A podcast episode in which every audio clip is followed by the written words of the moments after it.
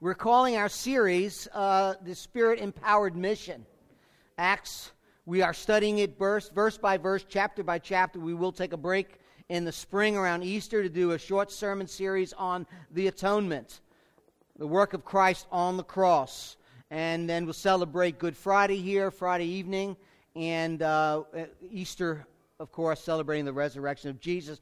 Christmas is gone for me. I'm already thinking Easter, okay? I'm sorry. Uh, you know, it's just the life of, of, of, a preacher, I guess. I don't know. But um, Merry Christmas. I know it's a little belated, but uh, so we're, we're looking forward to the spring and then again to uh, Easter celebration. But right now we're studying the book of Acts. We'll see how far we get uh, through uh, until the summer comes, and then we'll pick it up in the fall. And uh, we're in chapter 8, as I said, and we're, chapter 8 is a very strategic, uh, a very important place in the life of this young church in Jerusalem.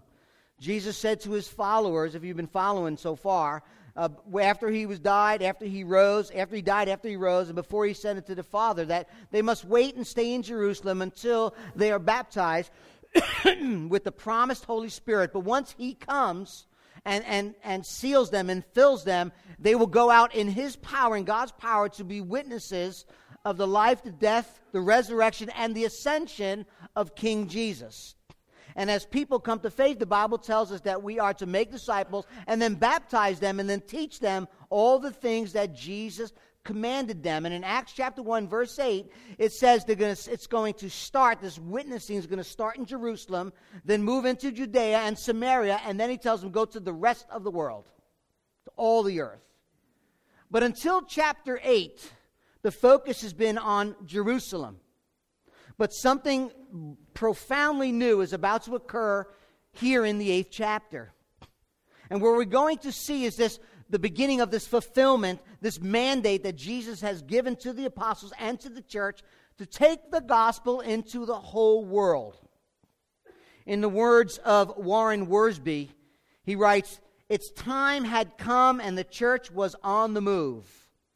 The salt was now leaving the Jerusalem salt shaker to be spread over all Judea and Samaria, just as the Lord had commanded. Let, let, me, let me set the stage short, in a short minute here. The church has grown tremendously. As you can imagine, there's problems. Problems have occurred that, you know, uh, uh, w- within this growing church in Jerusalem. Jesus said he will build his church, but he never said it would be easy. He never said it would be out, without persecution. In fact, he said, plan on it, it's going to happen. And last week, if you were here last Sunday, um, we saw the worst persecution up to that point that the church has ever faced. And although the religious leaders of that day in Jerusalem had in the past arrested the apostles, even gave them a beating, whipped them and, and, and flogged them.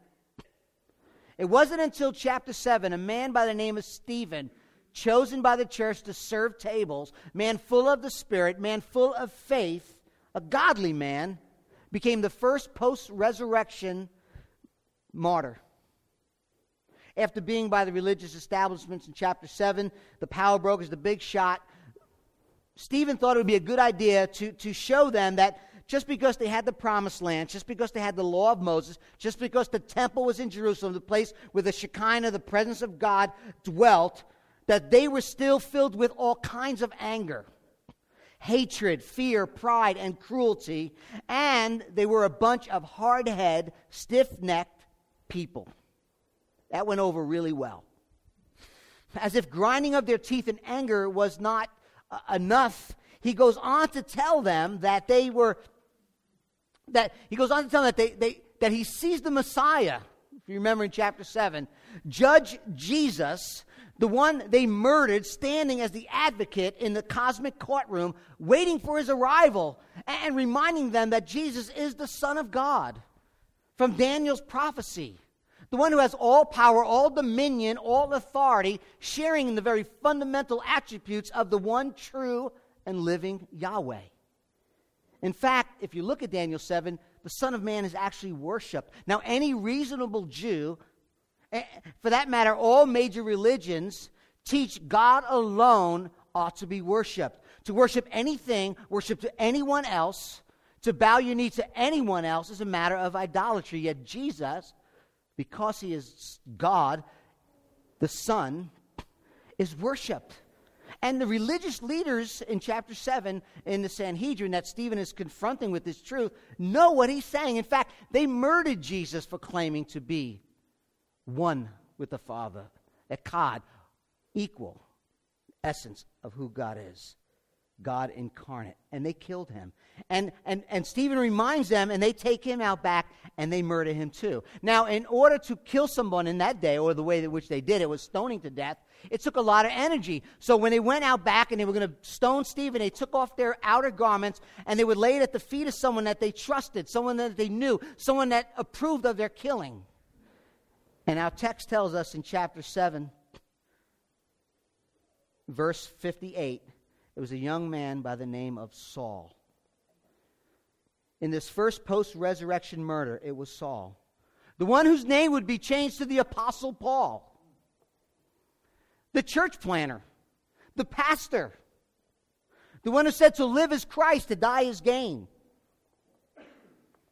And if you look at chapter 8, verse 1, it says that it was the very first time that great persecution arose. Eh, chapter 8, verse 1. And Saul approved of his execution, that's Stephen, and there arose on that day a great persecution against the church in Jerusalem, and they were all scattered throughout the regions Judea, Samaria, except the apostles. Some have said, maybe in your commentary, maybe in the bottom of your Bible, that, that God sent, God allowed, God pushed this persecution into place because the disciples, the apostles, were lazy or they were disobedient. They were, they were finding their comforts in Jerusalem. They didn't really want to listen and obey Jesus, who said, Go into all the world. They wanted to stay in Jerusalem and have their own little, you know, comfort zone. They were, they were comfortable there. I'll tell you that's based on speculation, not revelation. The scripture doesn't tell us. Maybe that's true, maybe that's not true. I don't know. But what is true in our text, and we'll see today, is that God's purpose allowing this persecution into the church was for the spread of the gospel. A man by the name, I think it was Alexander Whyte, he's a Scottish pastor of the 19th and 20th century who said that a correct assessment of Stephen was that he was actually greater than Peter, James, and John because of his usefulness Stephen had in the church, because of his bold witness and how God used his death to spread the gospel. Now, whether you agree or not with that statement, that, that's up to you. But the point is, the point uh, he's trying to make is that Stephen's death and the severe persecution that ensued was used of God as a tool of spreading the gospel out of Jerusalem and into the world and that's where we pick up our story, right where we left off, chapter 8, verse 1. We'll see this teaching under three headings.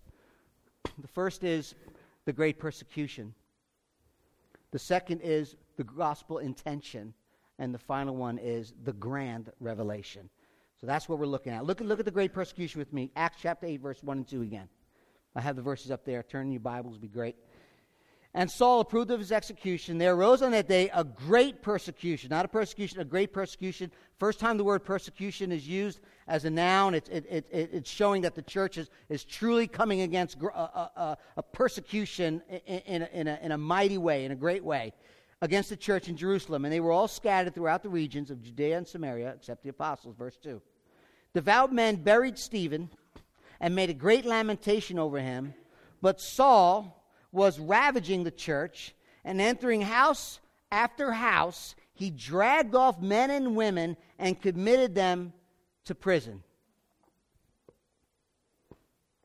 We're going to look at Paul. We're going to look at Paul in the detail when we get to chapter 9. But let's just say one thing about Paul right now. He's fired up.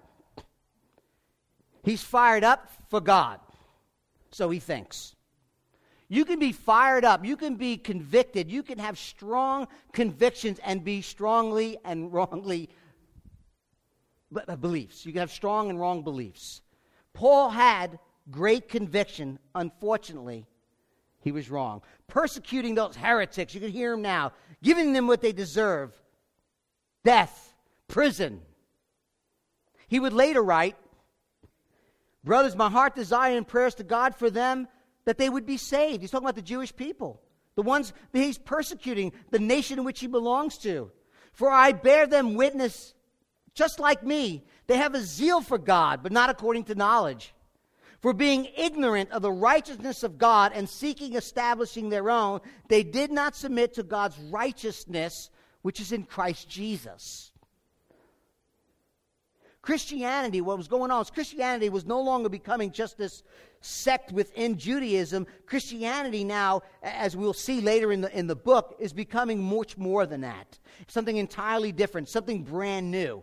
In fact, in all likelihood, this first persecution probably broke out, and many commentators agree with this, against the Hellenistic wing of, of the church. In other words, the Jewish speaking Christian Jews.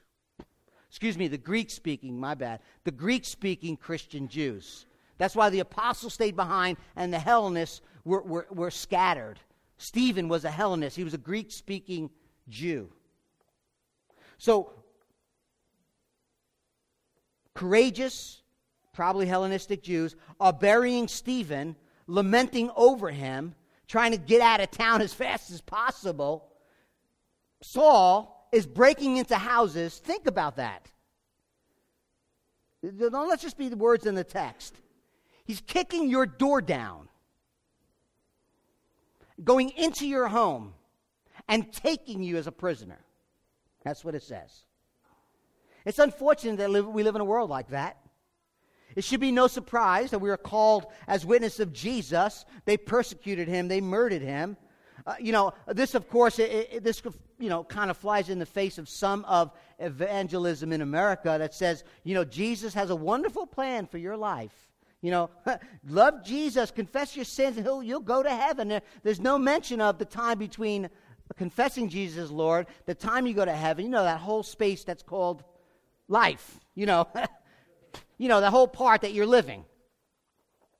Times when you're afraid, times when you're depressed, times when you're stressed out, times when you are hated by people that won't include you and they disrespect you, or when you don't get the job promotion, or people lie about you, or they misrepresent you and your beliefs. It's unfortunate we hear that sharing out the faith. Come to Jesus if you're poor, He'll give you so much.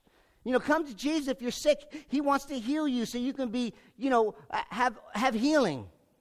Whatever you want, whatever you need, come to Jesus. Actually, sit up on his lap and he'll tell you how good you've been and, and how much you deserve stuff. And, and, you know, he sees you when you sleep and he sees you when you're awake. You know, he even knows when you've been bad or good, so certainly be good for goodness sake. But you know what happens when we sell that crap? Yeah, I said crap. People have a false perception of God and the gospel. And then stra- uh, tragedy strikes, tragedy strikes, persecution comes. They get frustrated and angry because life gets tough, life gets hard, life is arduous and difficult at times, and they walk away. The Bible says all who desire to live godly life in Christ Jesus will be, you know the verse? Persecuted. Will be persecuted. Not so much fun stuff.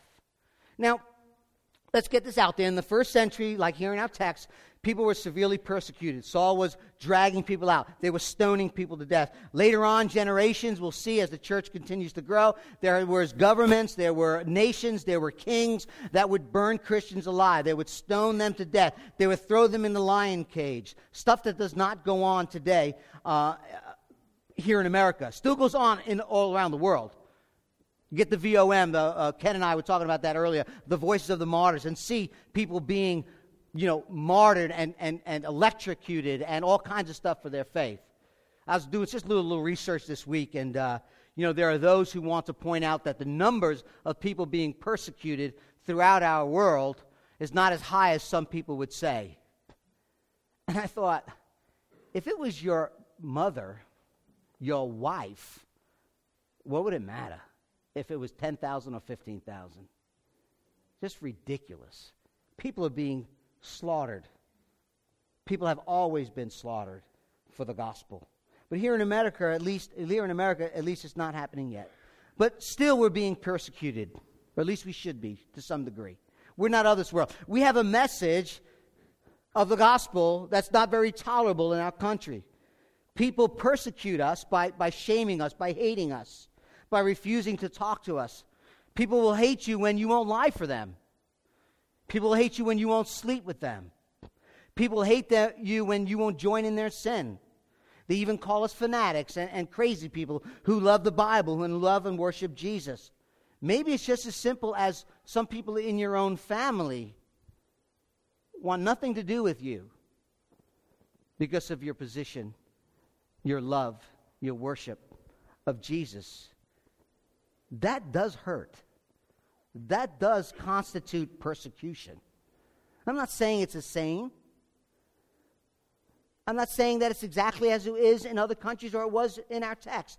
But let's not dismiss the pain that we feel when we are genuinely persecuted for what we believe. Maybe you're here this morning and you never experienced persecution. So yeah, let me ask you this question. Maybe you're just saying, you know what, that's not happening in my life. Let me ask you this question Does being a Christian cost you anything? Is anyone ever upset with you because you love Jesus and submit to his word. I know a woman who is maligned, who's, who's, who's uh, talked about, who is, who is just acted terribly toward for their biblical submissive views in the home. They're ridiculed at work. They're ridiculed at, at uh, the places of, in their community. Now, I'm not saying that we should go out and just try to get everybody mad at us. I'm not saying that. Yeah, the pastor said, you know what? Do what you can so that people hate you. I'm not saying that right? Maybe easy for some of you, I'm not sure. But if anyone loves you, if everyone loves you and no one ever opposed you, that may be a problem. It may not be that you're so loving, maybe it's just that you won't speak the truth in love. Again, we're not talking about being a jerk, but maybe we know exactly what people want. We know exactly what to say. Rather than times we need to stand up for truth, stand up for Jesus, stand up for His word, not shrink back, and go along with the crowd. I'm, I'm going to say this two or three times today. I'm not the Holy Spirit. I am not telling you that's your life. I'm saying, what is God saying to you? Could that be true of you? Could that be true of me?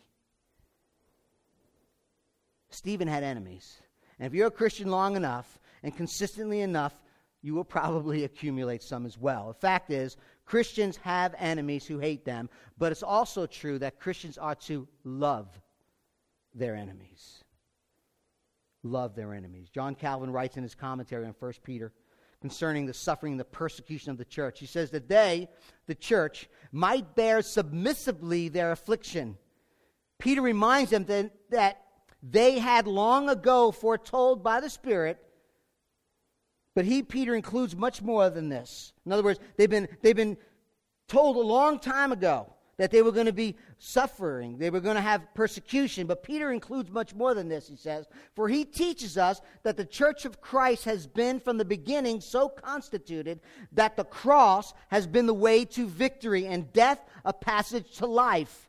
And that this had been clearly testified. There is therefore no reason why afflictions should above measure depress us as though we were miserable under them, since the Spirit of God pronounces us blessed. Jesus said, Blessed are you when others revile you.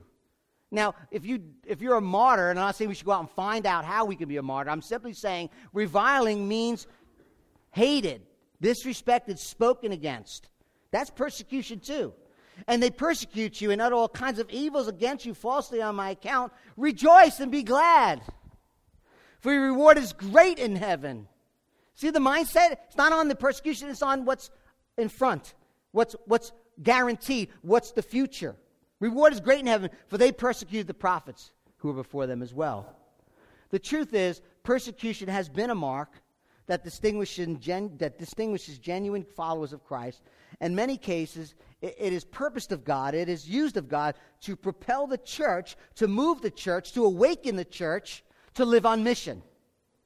Jesus said, Truly I say to you, unless a grain of wheat falls into the earth and dies, it remains alone. But if it dies, it bears much fruit. If it dies, it bears much fruit. Paul wrote in the Corinthians, Second Corinthians, this passage, listen to this passage. He says this We, meaning him and his crew, we are afflicted in every way, but not crushed, perplexed, but not driven to despair, persecuted, but not forsaken, struck down, but not destroyed, always carrying in the body the death of Jesus, so that the life of Jesus, carrying on death in the body of Jesus, so that the life of Jesus may also be manifested in our bodies.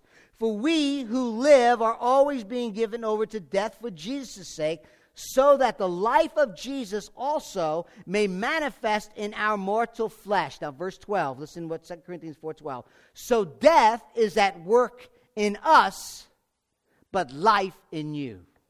Death is at work in us. We're giving ourselves up, but life has been given to you, Corinthians. The great persecution. The gospel intention. Look at verse 4 with me. Now, those who scattered went about preaching the word.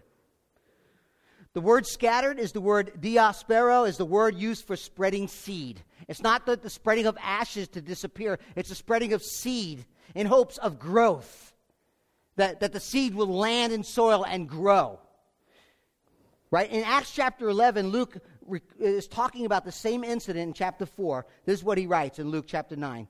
Now, those who were scattered because of the persecution that arose over Stephen traveled as far as Phoenicia, Cyprus, and Antioch. And the hand of the Lord was with them, and a great number who believed turned to the Lord. Now, we'll see how important that is because not only are they moving north, to, to um, uh, Phoenicia and Cyprus, but they land in Antioch, and Antioch becomes more important than Jerusalem as we get into the book of Acts. It is the center of mission to all of Europe. Huge. Hate to use that word it reminds me of that dummy on TV, but huge. Like, I won't buy a car there just because of that commercial. I don't know what he's trying to prove, but anyway.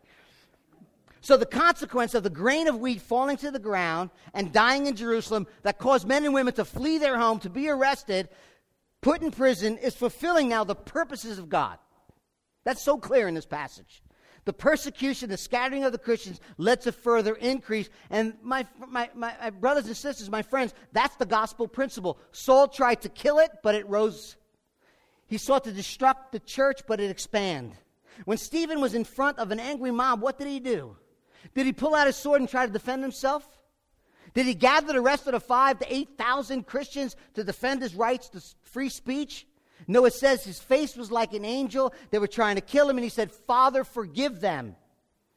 And because he died, the church exploded.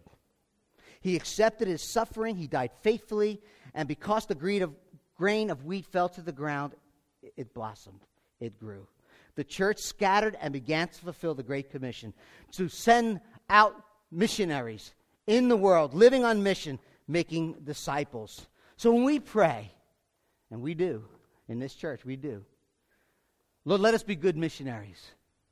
Lord, our, our, our statement of purpose why we're here is that we will we exist to glorify you by living on mission.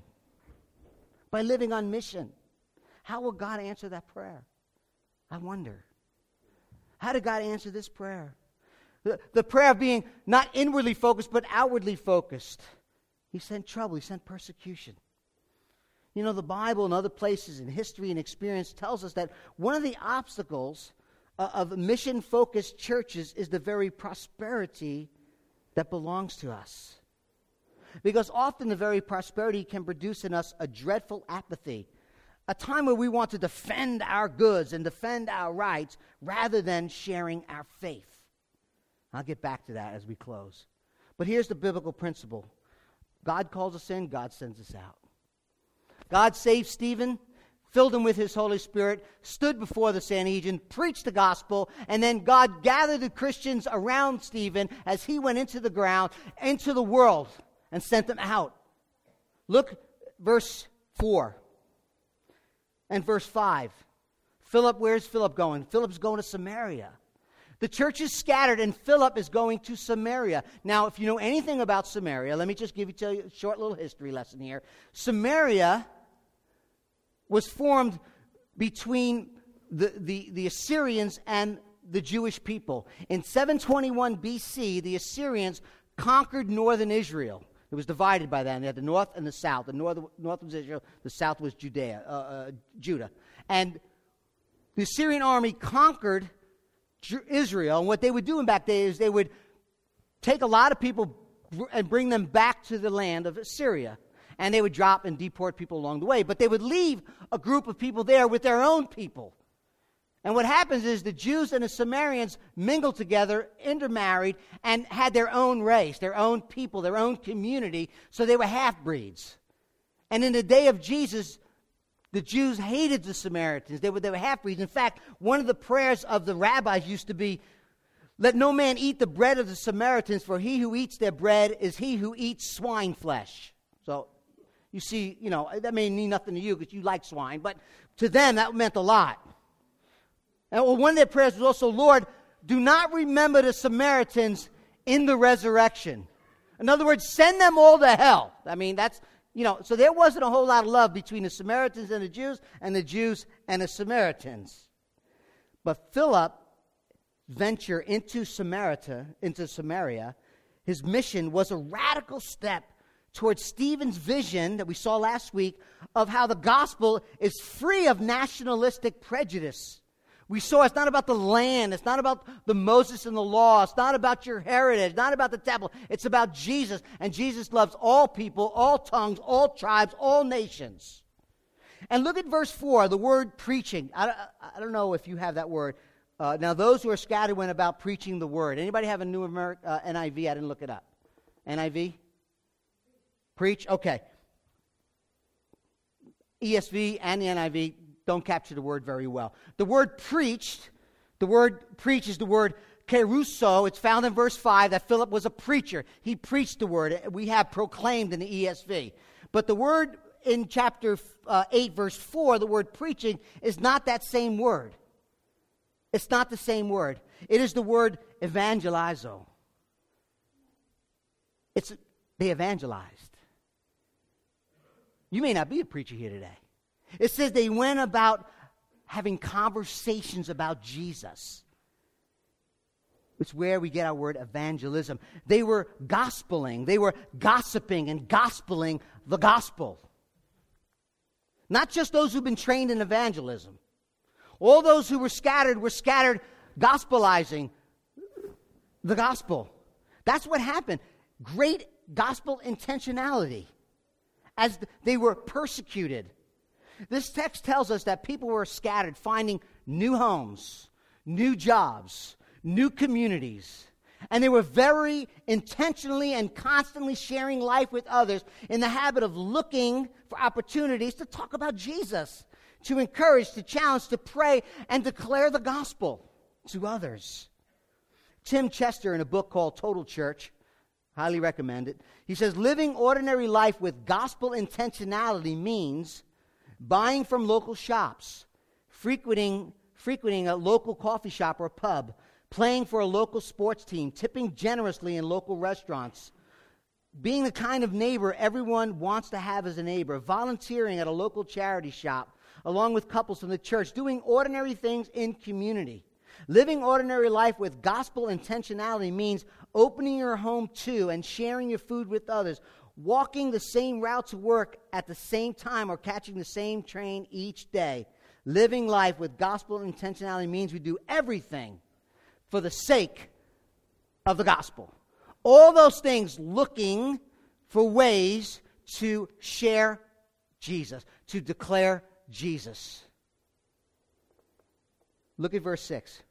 We're not going to get too much into this verse, but, but look, at the, look at the way in which they declared and shared the gospel. Verse 6. And the crowds, with one accord, now he's in Samaria, the crowds with one accord paid attention to what was being what? Said. What was being said, right? Gospel declared by Philip when they heard him and saw what? The signs that he did, what he was doing.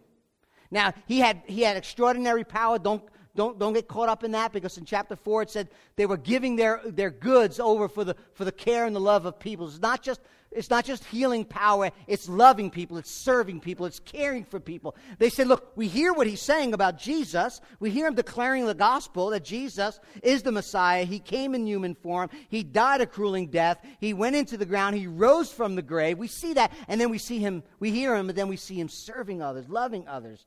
That's gospel intentionality. The reality is he's loving and caring for them and their needs. That's a biblical principle we see throughout Scripture. Joseph, Daniel, and Nehemiah were men who lived faithfully in pagan and, and foreign land. Daniel pressed into civil service in a pagan empire, pagan education, yet he exercised authority in that empire because he maintained faithfulness to God, a love of God, and respect for the people in the country in which he lived. Joseph, you know the story, he too lived in a pagan land. But he made Egypt a better place. He was a man of integrity. They trusted him. Nehemiah, trusted man who lived as a cupbearer to the king, but still loved God. He loved God so much and he had such integrity when God said, I want you to go and I want you to go back to Jerusalem and build the walls, the pagan king said, Look, I'll pay for the whole trip. Take whatever you need, whatever you, whatever you want, you go. All of them loved their cities, even though their cities did not love God nor seek Him. They were able to serve the common good of the people in the city without sinning against God. They loved people, they cared about people, even those of different faiths. Gospelizing. The, the, the, people were scattered like seed in, in a place that they did not want to go. They were not liked, and they didn't like with great intentionality. Remember, we are ambassadors for Christ. We are ambassadors for Christ as God is making his appeal through us. Be reconciled to God. That's our message. Verse 4 is telling us that when the Christians were forced out of their home, forced out of their land, forced out of their, their jobs, all the familiar, what they went was when they went, they went with their core identity as followers of Jesus in the gospel. It was the gospel. It was the gospel. I fear at times that we are, I fear at times that we are so comfortable, and that includes me, that we're trained to come to church and leave and, and, and then forget that we are the church, whether we are gathered or whether we are scattered. We don't go to church, we are the church. If you're part of this local body and this is your regular place of worship, when you leave here, you're still part of the church. You are the church. We gather together on Sunday morning and we scatter throughout the week, living life in community groups, living life in our jobs, wherever we go. We're still the church. This walls don't make us the church. We are the church. We don't go to school. We don't hang out with our neighbors. We don't go with our friends and compartmentalize our life and think, that's when I'm with the church, and this is when I'm not with the church. And when I'm with the church, I'm on mission. When I'm not with the church, I'm not on mission.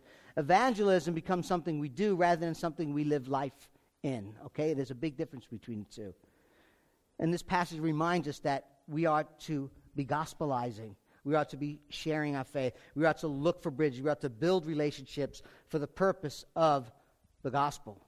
Eternal life is at stake, eternal damnation is at stake. But how was.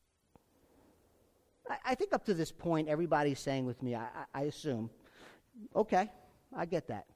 There, there, there's, there is the great persecution. God uses that. There's this gospel intentionality. There's, there's, yes, we've been called in by the gospel. We've been saved by the gospel. And, and, and we've been sent out by the gospel. But how?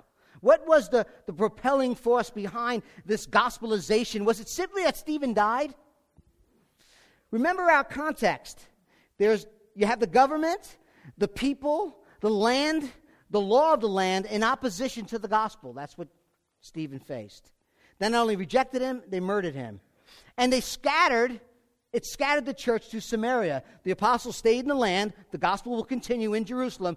But the Jews, the Greek speaking Jews, but they were still Jews who hated the Samaritans, go to the land that they once opposed, they once rejected, with the good news of the gospel. So here's the question what could possibly be the reason why someone would show the love of God to people who are persecuting him? And what would make people go to a foreign land whom they hated and hated them, all to show the love of God in face or in, in, in spreading of the gospel? Why? I'm going to give us three. Let, let me read this first. First, let me give you three reasons, then we'll close. Okay? I don't mean to say that as if we're done. Okay, so don't take it that way. I'm going to give you three reasons. Chapter 7, verse 54. Go back with me. 55. But he, Stephen, full of the Holy Spirit, gazed into heaven and saw, listen, the glory of God and Jesus standing at the right hand of God. And he said, Behold, just in case you can't see it, because you can't, I see the heavens open and the Son of Man standing at the right hand of God. But they cried out with a loud voice, stopped their ears, rushed together at him. They cast him out of the city, stoned him.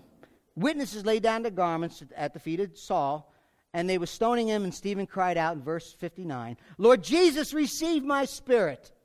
Falling to his knees, he cried out with a loud voice, Lord, do not hold this sin against them. In other words, forgive them. And when he said that, he had fallen asleep. I want to draw three principles from this text to propel the church on mission. The first is the kingdom of God was their greatest possession. The kingdom of God was their greatest possession. Stephen, in the midst of being persecuted, looking up, standing in this cosmic courtroom, the place of full and final judgment is King Jesus. He's standing before the throne of God, awaiting Stephen's entrance. In Acts chapter 1, verse 8, Luke tells us that Jesus presented himself alive after his suffering by many proofs, appearing to them 40 days and speaking about the kingdom of God. Stephen sees the king in the courtroom. The, the, uh, the, Acts chapter 1, verse 8 says that Jesus was talking about the kingdom of God. Now look at Acts 8, right in your Bible where you're at, verse 12. When they believed Philip as he preached good news about the kingdom of God, the name of Jesus, people were baptized. The, the disciples, the apostles, the early persecuted Christians recognized that ultimately they belonged to another kingdom they ultimately belong to another king, an ultimate king. They truly believed that they were exiles on this earth, awaiting the sovereign reign and the sovereign rule of King Jesus. They believed that with their whole heart. That this world was not their home. This land is not their final inhabitants. Twice in Peter's letters, if you read the letter of 1 Peter, we went through that, but twice in his letter, he writes to his persecuted, suffering church and reminds them, You're exiles, you're exiles, you're exiles. Paul put it bluntly and plainly in Philippians. He said, Our citizenship is in heaven, and from it we await a Savior, the Lord Jesus Christ. Jesus is the ultimate king, ushering the ultimate and eternal kingdom. There was such an allegiance to King Jesus and a recognition that there's a much greater kingdom, a greater king, that they were willing to die for the sake of the gospel, they're willing to, to move out to foreign lands, to a place where they are hated for the gospel. Now, let me try to illustrate this for you if I can, a, a little bit more practical. I remember someone asking me, you know, where's my family from? And, and, I, and I said that I was an Italian American. If you didn't know that by now, I don't know what to tell you. But I was an Italian American. And they said, no, no, no, no. You're an American. You're born in America. You have, a, you have, you're, you're, you have an Italian descent. You have Italian ancestry. And that's true. I was born in America. I'm an American. But in the same way, I have been born again to a new kingdom that trumps all other kingdoms. My salvation was purchased, my election was secured way before I was born in America. I am not an American Christian, I am a Christian first and American descent. I believe that if we have a king of God, a kingdom of God mindset, it will help keep us from making patriotism an idol. I've been thinking about that this week. You see, it is good and right to honor the king. In our case, the president, even if you don't agree with them and those in authority. The Bible says you ought to love them and pray for them. First Peter, First Timothy can't be any more clear. I urge you for supplications and prayer, intercessions and thanksgiving be made for all people, for kings and all those in high positions, that they may lead a peaceful and quiet life, godly and dignified in every way. This is good. This is pleasing in the sight of God, our Savior. And, and, and here's a thought as we contemplate our, our, primary allegiance to the kingdom of God. Could it be, and I'm going to get a little sidetracked here, but I, I, I want to say this. Could it be that our freedoms, has become an idol. I'm not going to play Holy Spirit and tell you what that means to you. You figure that out.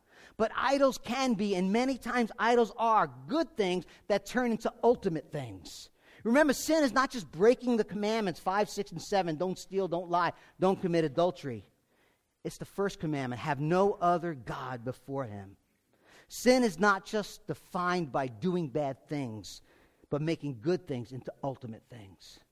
At the core of every human heart, there's a desire to be saved. Uh, there's a Savior in all of us.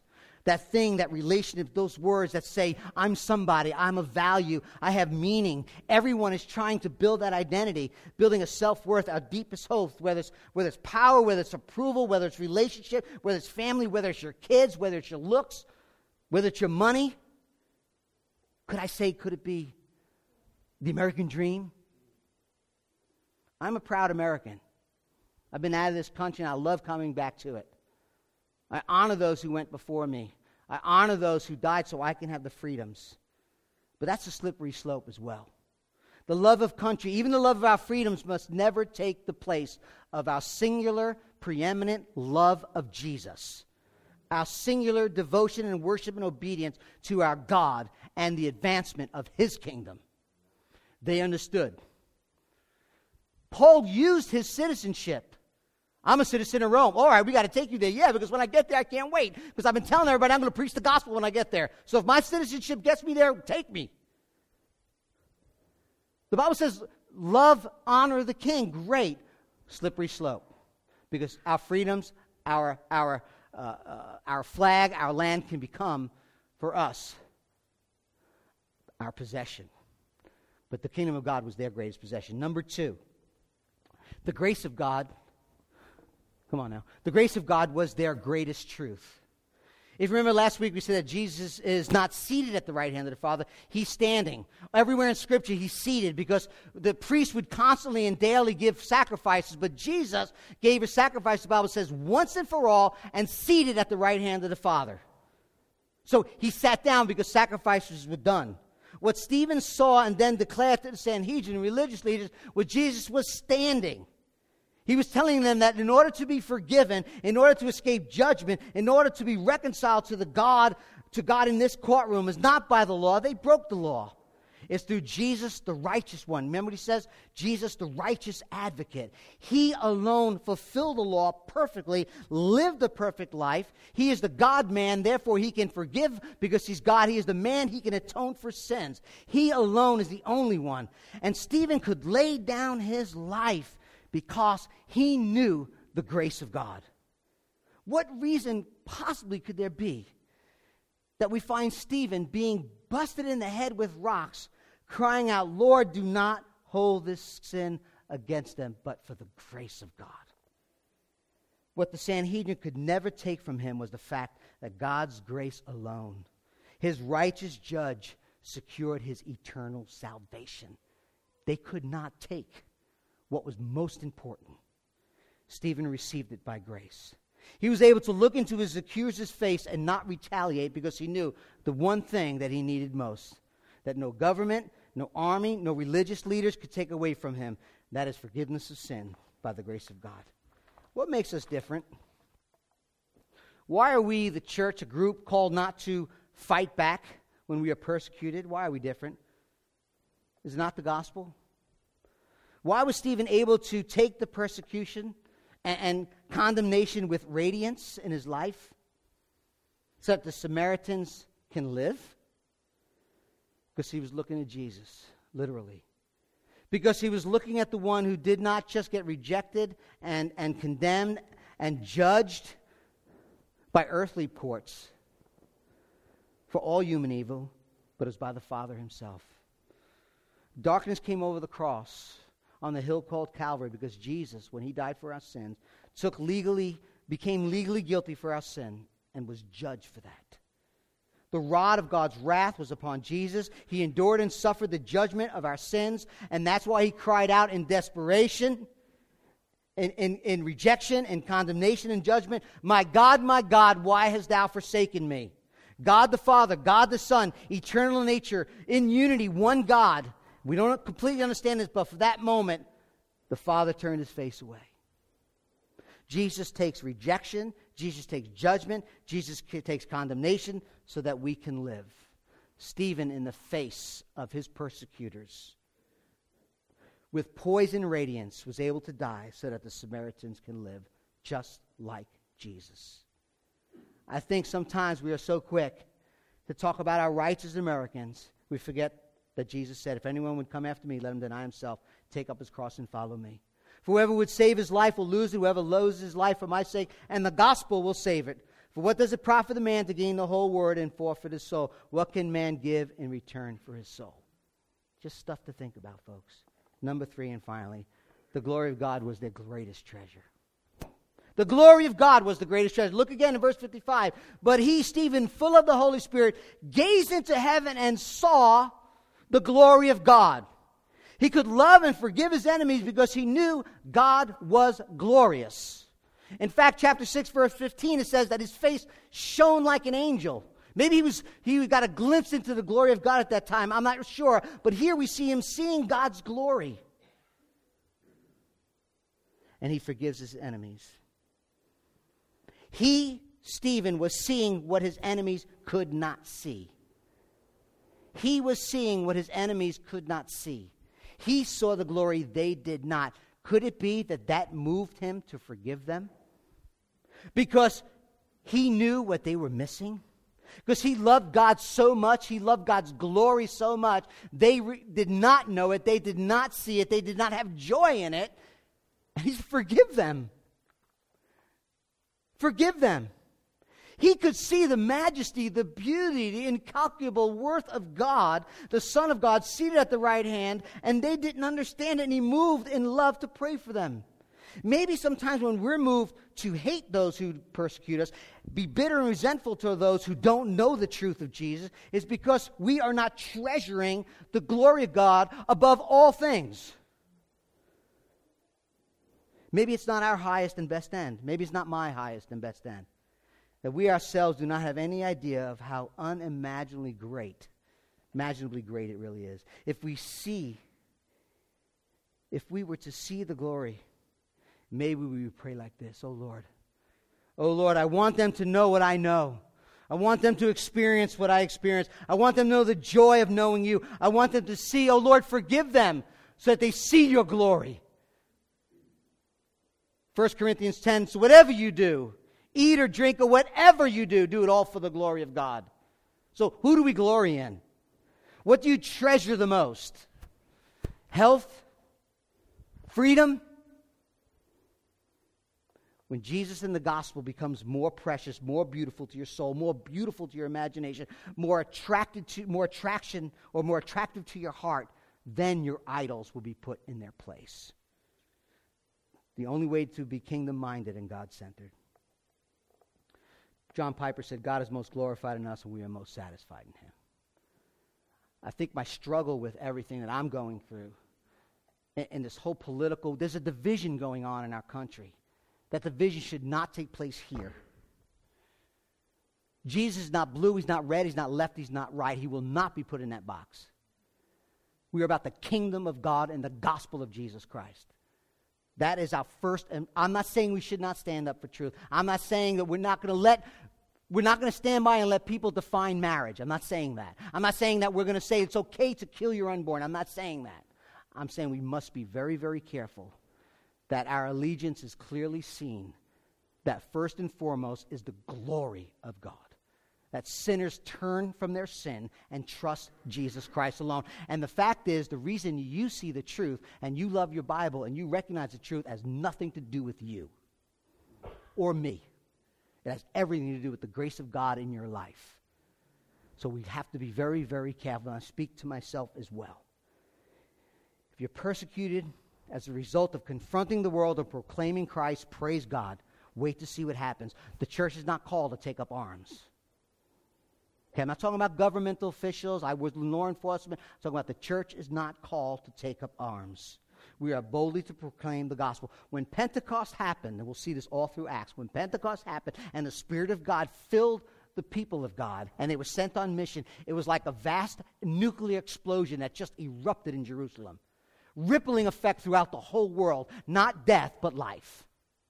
And as they went, everywhere they went, all their life was about the gospel, looking for ways to share the gospel, looking for ways to present the gospel, looking for ways to point people to Jesus. The very center of the followers have been reoriented by the gospel, reoriented by the king, reoriented by the kingdom. and the gospel message? Could it be, dare I say, the very freedoms that we've enjoyed that people gave their life for has been used now for our own pleasure and our own glory and our own kingdom? Could it be? As Americans, we need to be careful that our glory, that our satisfaction, that our treasure is not something of this world. Be it our land, our flags, our freedoms. Many of those things are good things, but they better not be the ultimate thing. We need to stand up. I don't say we should not. But let people know. I hope, I hope that when I leave this place, people may know my political bents, and I have them. But I hope they know me first and foremost as a lover of Jesus. That's what I'm saying. Not the one who wants to argue about political positions, what we should have, the good old glory days. I got news. The good old glory days has to do with slavery, which is sinful, wicked. And liberating people and changing the idea of what marriage is, is sin. So both sides have their issues. That's why Jesus don't take sides. He's the king. So we just have to be careful as God's people. Amen? Let's pray.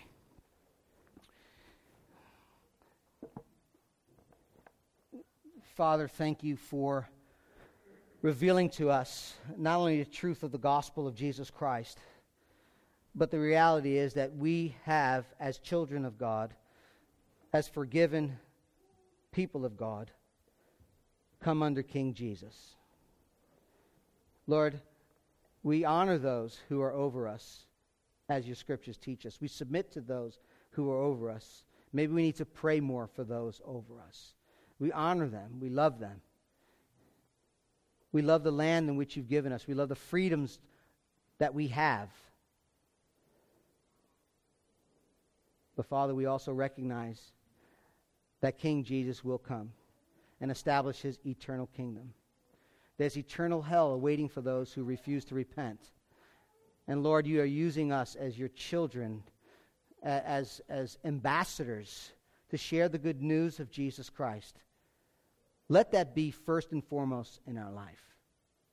Yes, we can debate. Yes, we need to stand against falsehood. Yes, we need to stand against lies. Yes, we need to stand for the truth of Scripture. But Lord, let us do that in such a way that we show the grace of Jesus in our life. As your word says, let it be seasoned with, with, with grace to give an answer to those who ask. Let us not be rebellious jerks, but loving people, connecting people, pointing people to King Jesus, we pray. Amen.